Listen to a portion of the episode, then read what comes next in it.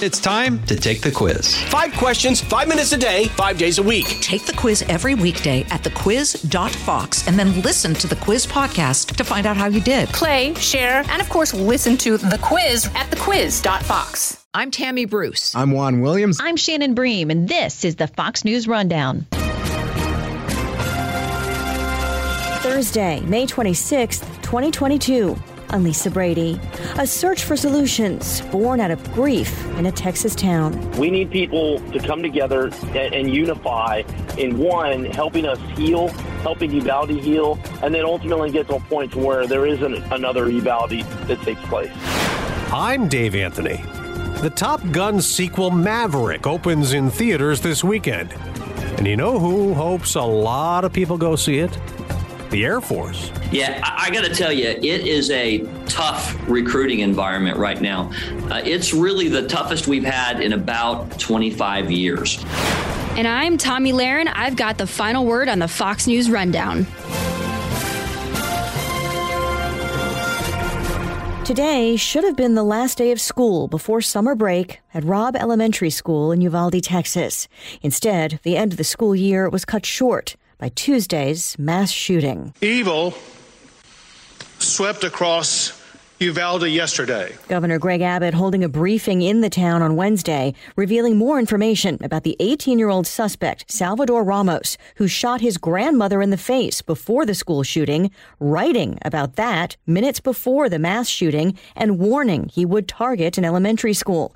Facebook says those were private messages, not public posts. Anybody who shoots somebody else has a mental health challenge. Period. But the governor says Ramos had no known criminal or mental health history. He recently bought two AR 15 style rifles. Texas Public Safety Director Steve McCraw says Ramos was engaged by one of the school's officers at the back door, but got in and gained access to a fourth grade classroom, barricading himself in it and opening fire until a multi agency law enforcement team converged on the classroom and a Border Patrol officer killed him. Obviously, this is a situation we failed in the sense that we didn't prevent this mass attack. But I can tell you those officers that arrived on the scene and put they're lives in danger, they saved other kids. Several officers were among the injured. One sheriff's deputy lost a child. At least 19 children and two teachers were killed, with others in serious condition. I think the word, and it may be an overused word, is their processing. Fox's Eben Brown is in Uvalde, where the day after the shooting was also long and painful. They're still trying to figure out how this happened and why someone who lives among them did this to them. This was not a stranger. This was not a person who traveled a great distance and selected a target after meticulous planning to try to make some kind of message about racial warfare or something that we had to experience a couple weeks ago in Buffalo, New York. This is someone who lived literally about two blocks away from the school. And in fact, most of these kids who went to the school lived within a few blocks. I have to imagine this this elementary school. It's a small school. Uh, is smack dab in the middle of a neighborhood. There are people who live across the street, across a very narrow street, the kind of street you would see kids riding their bikes on without worrying about traffic. That kind of neighborhood. And that's where the school is. And this uh, gunman lived not too far um, after he shot his own grandmother in the face, took the car and started driving towards the school, crashed the car, ran into the school, and in one particular classroom did what he did. And you had a number of parents waiting at a, a downtown civic center uh, for information. Um, in some of these cases, these parents were up through the night and didn't get that final word until early this morning. So you can imagine just just how long of a night that must have been. Mm-hmm. I know you spoke with uh, some of the families who are trying to process all of this and and you know whether they have someone who they've lost or someone who survived. Either way, it's a lot to process.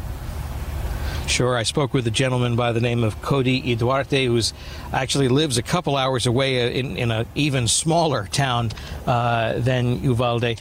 Uh, and he has relatives here, and he was working, and he got word that there was a, a shooting, and Uh, he made some phone calls and later on at night found out some very devastating news about a little cousin.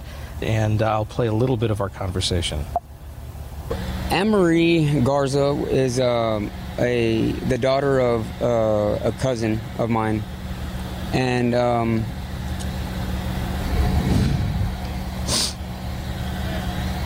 I haven't been able to speak to him yet. Um, we're probably going to go over there and talk to him um, after this. It's, it's just difficult. It's just just difficult to think that because we, we have we have children the same age and. Um, it's difficult to think of, of uh, his loss, you know, of, of, the loss that he's that he's facing right now. I mean, what can you say about that, you know? There is actually one more thing he can say because that wasn't the only child in the family to be affected in this. Another child of that family, another little cousin, was also shot, and that child, Lisa, lived. She was the one that survived. She was, I, I believe, what they said is that she was shot five times, and uh, I praise God that the the doctors were able to, to save her life. Um, uh, they actually, the news had originally um, um, reported that she had died, but uh, it, it, turns out that that uh, doctors were able to save her. So just think of that for a moment. Yeah. Being uh, in- incredibly sad and incredibly grateful at the same time but again, we, we, we began this conversation about processing. And I don't know how you process that. I, I don't have the expertise as an adult or as a parent myself to even think of the steps you would take. It strikes me how quiet it sounds in Uvalde. I can hear the birds chirping as oh, you're yes. speaking. Hopefully, um, you know, it's the the tranquility that's inherent there is going to help with the healing yeah. process. It's a quiet town. I think even over by the main street, even the traffic is very light. It's just a soft din. It's not busy, heavy, screeching tires, honking horns. It is a small town, and um, uh, it, that's the type of town that we're in here. Uh, everyone pretty much knows everybody. You know, when you when you come from a small town, uh, your neighbor might be mayor, and even if it's not, you're probably on a first name basis with the mayor. Uh, and and that's kind of what this town is like. I mean, it, everyone knows everyone, uh, or knows someone who knows someone, um, all in the best ways. So that's why I think it's it's specifically harder to even contemplate that the person who did this was very likely a neighbor, someone they might have passed by just on any old day of the week.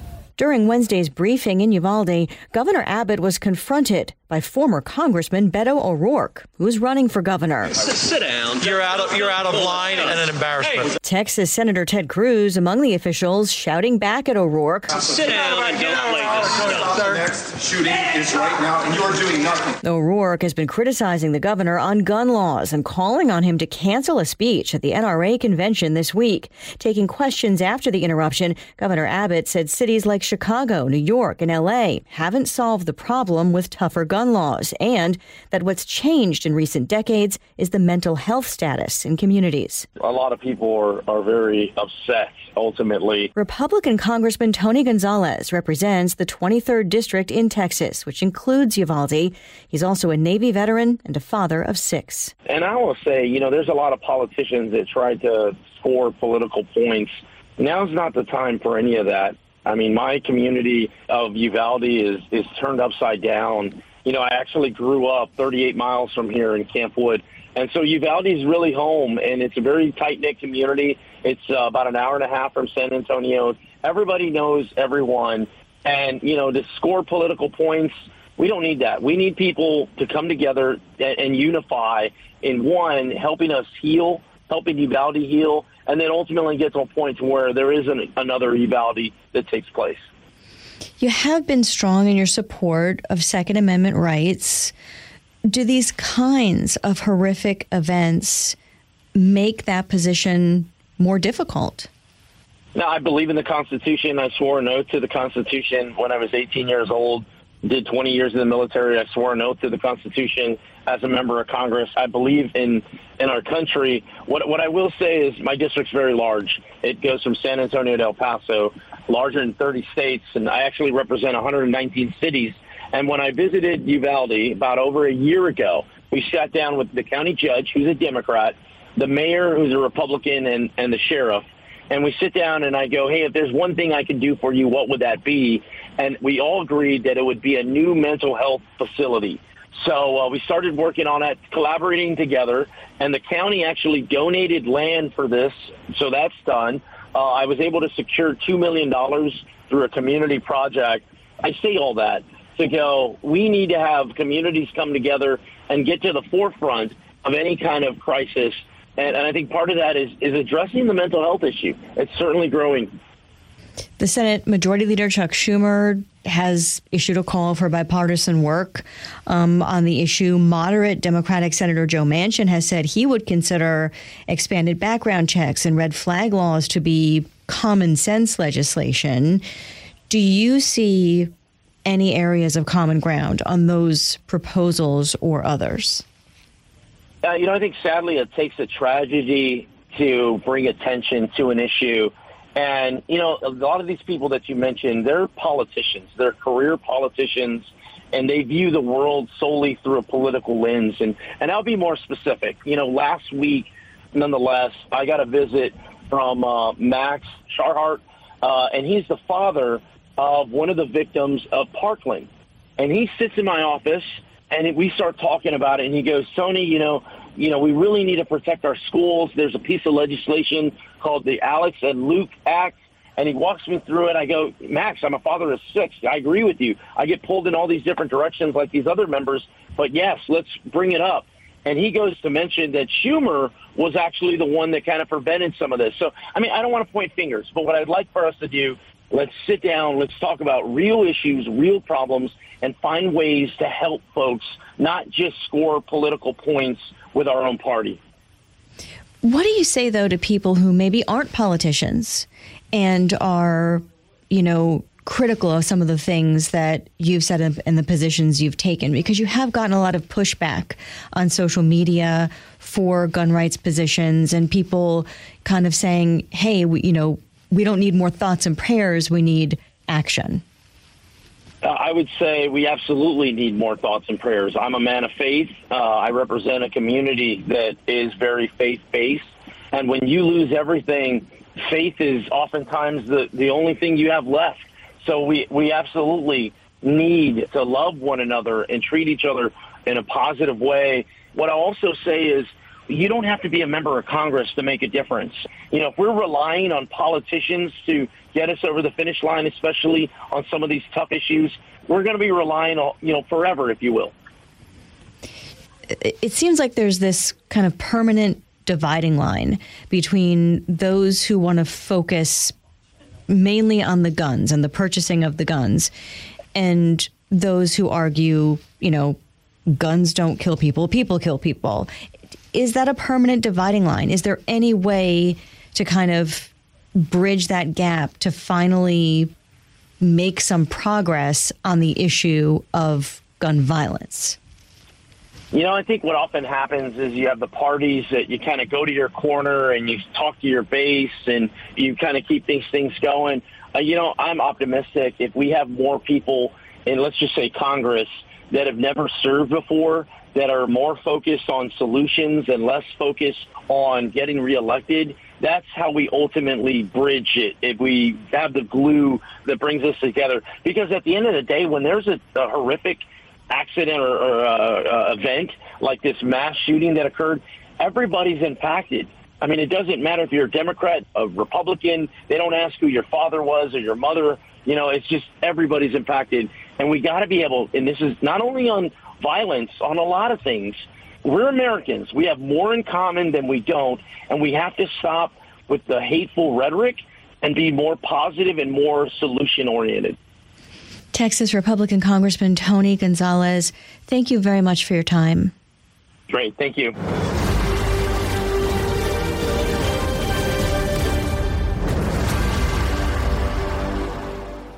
From the Fox News Podcasts Network. Subscribe and listen to the Trey Gowdy Podcast. Former federal prosecutor and four term U.S. Congressman from South Carolina brings you a one of a kind podcast. Subscribe and listen now by going to FoxNewsPodcasts.com. This is Tomi Lahren with your Fox News commentary coming up. Coming this weekend to a theater near you. The Earth is 70% water. Something Tom Cruise can only do in the movies. And 30% land. You'll see pilots who aim high for real. But the entire sky belongs to us. That's a new Air Force commercial. That'll play like a movie trailer before the long awaited Top Gun sequel, Maverick. And the Pentagon hopes it'll inspire a lot of young moviegoers to consider joining the service at a time when recruiting is down and it's struggling to meet its annual goal. We actually had a lot, a lot of fun with this commercial. Major General Ed Thomas is commander of the Air Force Recruiting Service. You know, I can remember uh, back in 1986. It was as I was getting ready to be a freshman at Texas A&M in the Corps of Cadets, and I went and saw Top Gun, and I just got excited all over again about the military and aviation. And frankly, we just hope that this next movie brings that renewed excitement for people who want to join, frankly, any branch of the armed service. Yeah, I know Top Gun must have had a nice effect on the Air Force, also the Navy, right? Yeah, absolutely. Uh, back in uh, back in '86, we got a nice recruiting bump, both in the uh, the Air Force, the Navy. It extended to the other services as well, and so that's part of the reason that we wanted to uh, to do a just a tailored commercial that just puts on full display all that the Air Force does. And anytime the American people get a kind of that inside, really, in this case, cockpit view, realistic look at what we do, uh, you know, it gets people excited about the mission. And Top Gun was one of those movies, even in '86 when it came out, and the the cinematography and the technology they had at the time super realistic movie, uh, you know, all things considered. And this one's poised to be, or is, from everything I gather, even more so this time around. What about the you say realistic? What about the behind the scenes stuff when the when Tom Cruise and the other you know the other actors are not flying when they're interacting with one another? Is the camaraderie is that similar? You know, I haven't. I've only seen the first one. I haven't had the opportunity to see the the, the new movie yet. Uh, you know, I mean, obviously, there's a lot of poetic license. There's a lot of Hollywood in there. yeah. But I will say that one of the key reasons people are attracted to and join the military is, is community. It's that camaraderie. It's having that uh, that wingman, that battle buddy, that person that you can depend on in any situation, whether in peace or combat. So uh, yeah, so I mean, in a sense, there is a lot of reality there. But why then have things gotten a little more difficult for recruiting? You're maybe short of your goals so far for this year. What is it that's changed? Yeah, I, I got to tell you, it is a tough recruiting environment right now. Uh, it's really the toughest we've had in about 25 years. There's a couple drivers, uh, you know, that are influencing the market right now. Uh, I'll kind of break them up into two. Okay. Uh, let me just talk about the the short term first. Okay. Uh, the short term drivers affecting us is we are, as you know, in a 50 year low on the unemployment rate. Uh, there's 4.3 million more jobs out there than people looking for jobs. Uh, so a very, very low unemployment rate. It's great for the country, uh, but it does affect recruiting uh, significantly.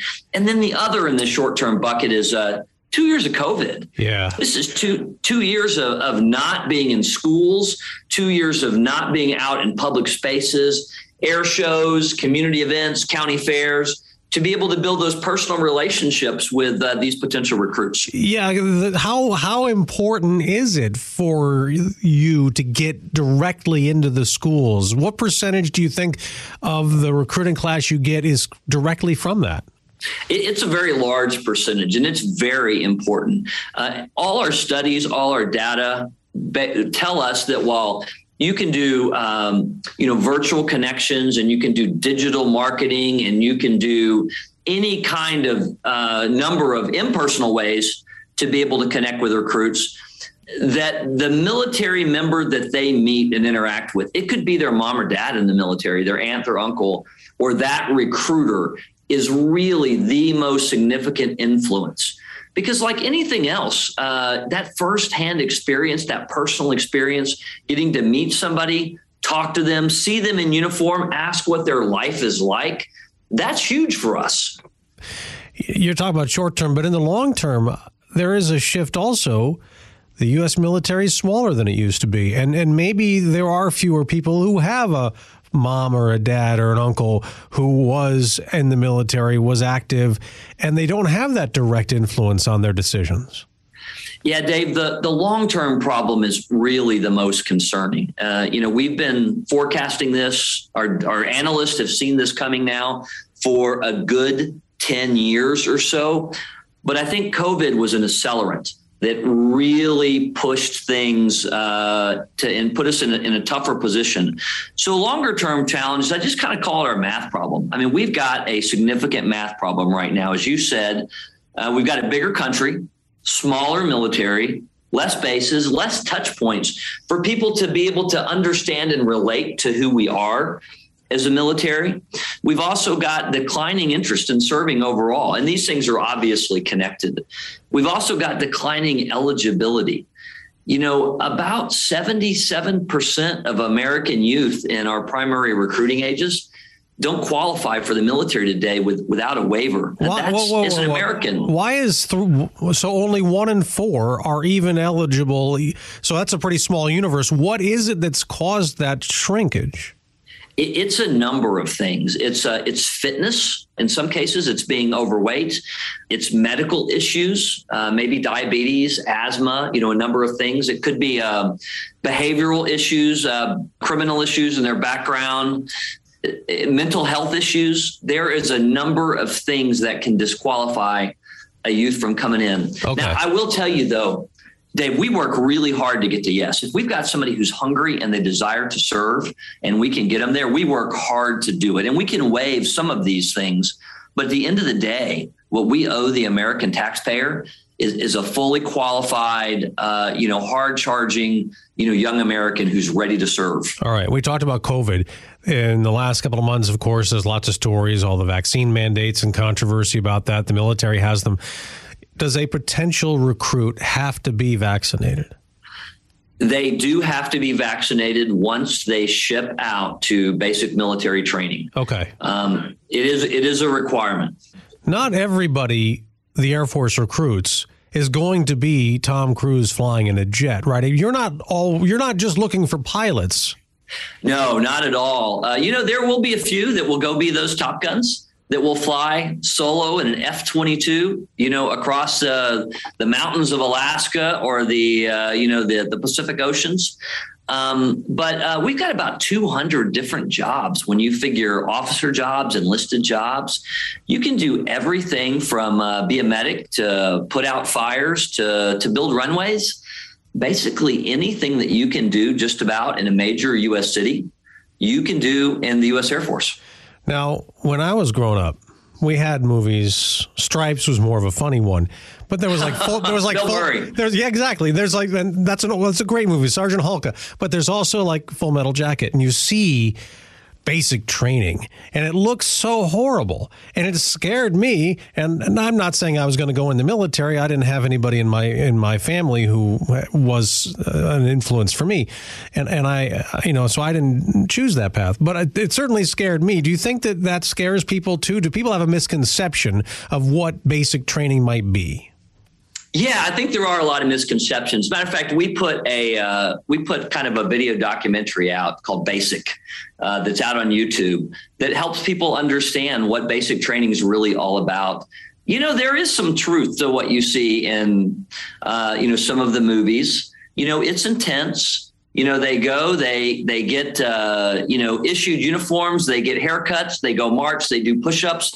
We put them through the paces mentally and physically to to to harden them to make sure that they are you know up to snuff to to help defend America. But we also do it in a uh, you know a very intelligent, systematic, uh, you know thoughtful way to make sure that they're stronger and better as an individual uh, for the experience.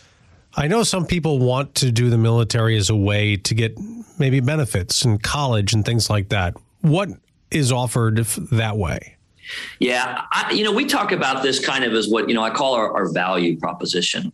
I think we have an incredible value proposition. And look, I'll, I'll be honest. You know, full faith in advertising here. Uh, you know, my my grandfather was in the horse cavalry. My dad was in the air cavalry. I'm in the Air Force. I've got two sons in the Air Force, a son and son-in-law. Wow, that's a the, whole uh, family. that's amazing. Army. Yeah, my daughter's in the intelligence community. So it, it's kind of the family business. But if I could show people what I've seen and experienced, what many Americans experience in the military, recruiting wouldn't be a problem at all. Uh, we would have people lined up because there is a misconception and they just they don't know. But let me talk about the, the benefits you talked about. You know, there's a few reasons people join, and one of them is opportunity. And that opportunity, you know, includes, uh, you know, kind of still the American dream that's still possible in the military. The financial benefits from pay to housing, tax free benefits to the education, the training, the job skills, the retirement package if they stay that long. I'm I'm happy to say after being in uniform for well over three decades that we've still got a benefit package that is well intact. Where can people go, General, to get more information if they're interested, or if they have maybe a family member or a child who's interested? Yeah, I appreciate it. So so two sources: uh, airforce.com and spaceforce.com. Uh, for joining the Air Force, airforce.com. For joining the Space Force as a guardian, spaceforce.com. That'll give you an entry point, help you connect with a recruiter. And we would love to talk to anybody who's interested in serving because we just believe that we've got so much to offer and we can offer a ride of a lifetime in the Department of the Air Force. Major General Ed Thomas, U.S. Air Force Commander for the Recruiting Service. Thank you very much for joining us. Dave, thanks so much for the time today and aim high.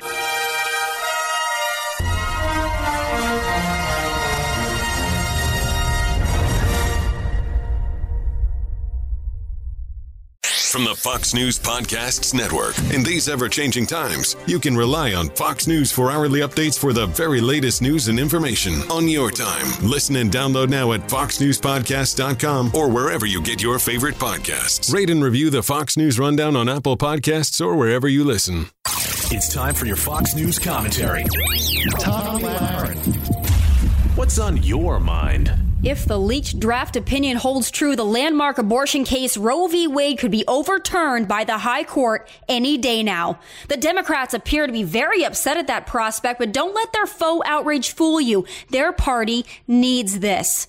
Yeah, sure, Democrats and radical leftists from coast to coast sure do love abortion rights, but not as much as they love political power. And the national outrage this opinion has already caused may be just the thing and the only thing that could save the Democrats from an absolute walloping in November midterms. Abortion and the pro choice versus pro life debate has been and always will be a hot button issue. It's emotional in nature and just the kind of issue the Democrats would love to campaign on, and quite frankly, it's all they have. Democrats can't run on record, Biden's or their own. Inflation, gas prices, an open border, international conflict, and a president and vice president who can't put out a cohesive or even coherent message to save their lives or their party's votes. It seems the only thing our nation isn't in short supply of are illegal immigrants and woke Twitter leftists. And that's precisely why I believe the Democrats actually want the Supreme Court to overturn Roe this summer. It gives them a storyline and fires up their base, perhaps just enough to get them out to the polls in November. It also gives Democrats an excuse to pack the court, eliminate the filibuster, and excuse any and all of the radical means to their radical ends. It's no coincidence the Roe draft was leaked. It was all part of the plan, and now Democrats can sit back as they always do and watch division, emotion, and identity politics do the dirty work for them. Just you watch. I'm Tomi Lahren, and that's the Fox News Rundown. You've been listening to the Fox News Rundown. Rundown. Stay up to date by subscribing to this podcast at foxnewspodcasts.com. And for up to the minute news, go to foxnews.com. Guy Benson. Join me weekdays at 3 p.m. Eastern as we break down the biggest stories of the day with some of the biggest newsmakers and guests. Listen live on the Fox News app or get the free podcast at GuyBensonShow.com. I'm Guy Benson. Join me weekdays at 3 p.m. Eastern as we break down the biggest stories of the day with some of the biggest newsmakers and guests. Listen live on the Fox News app or get the free podcast at GuyBensonShow.com.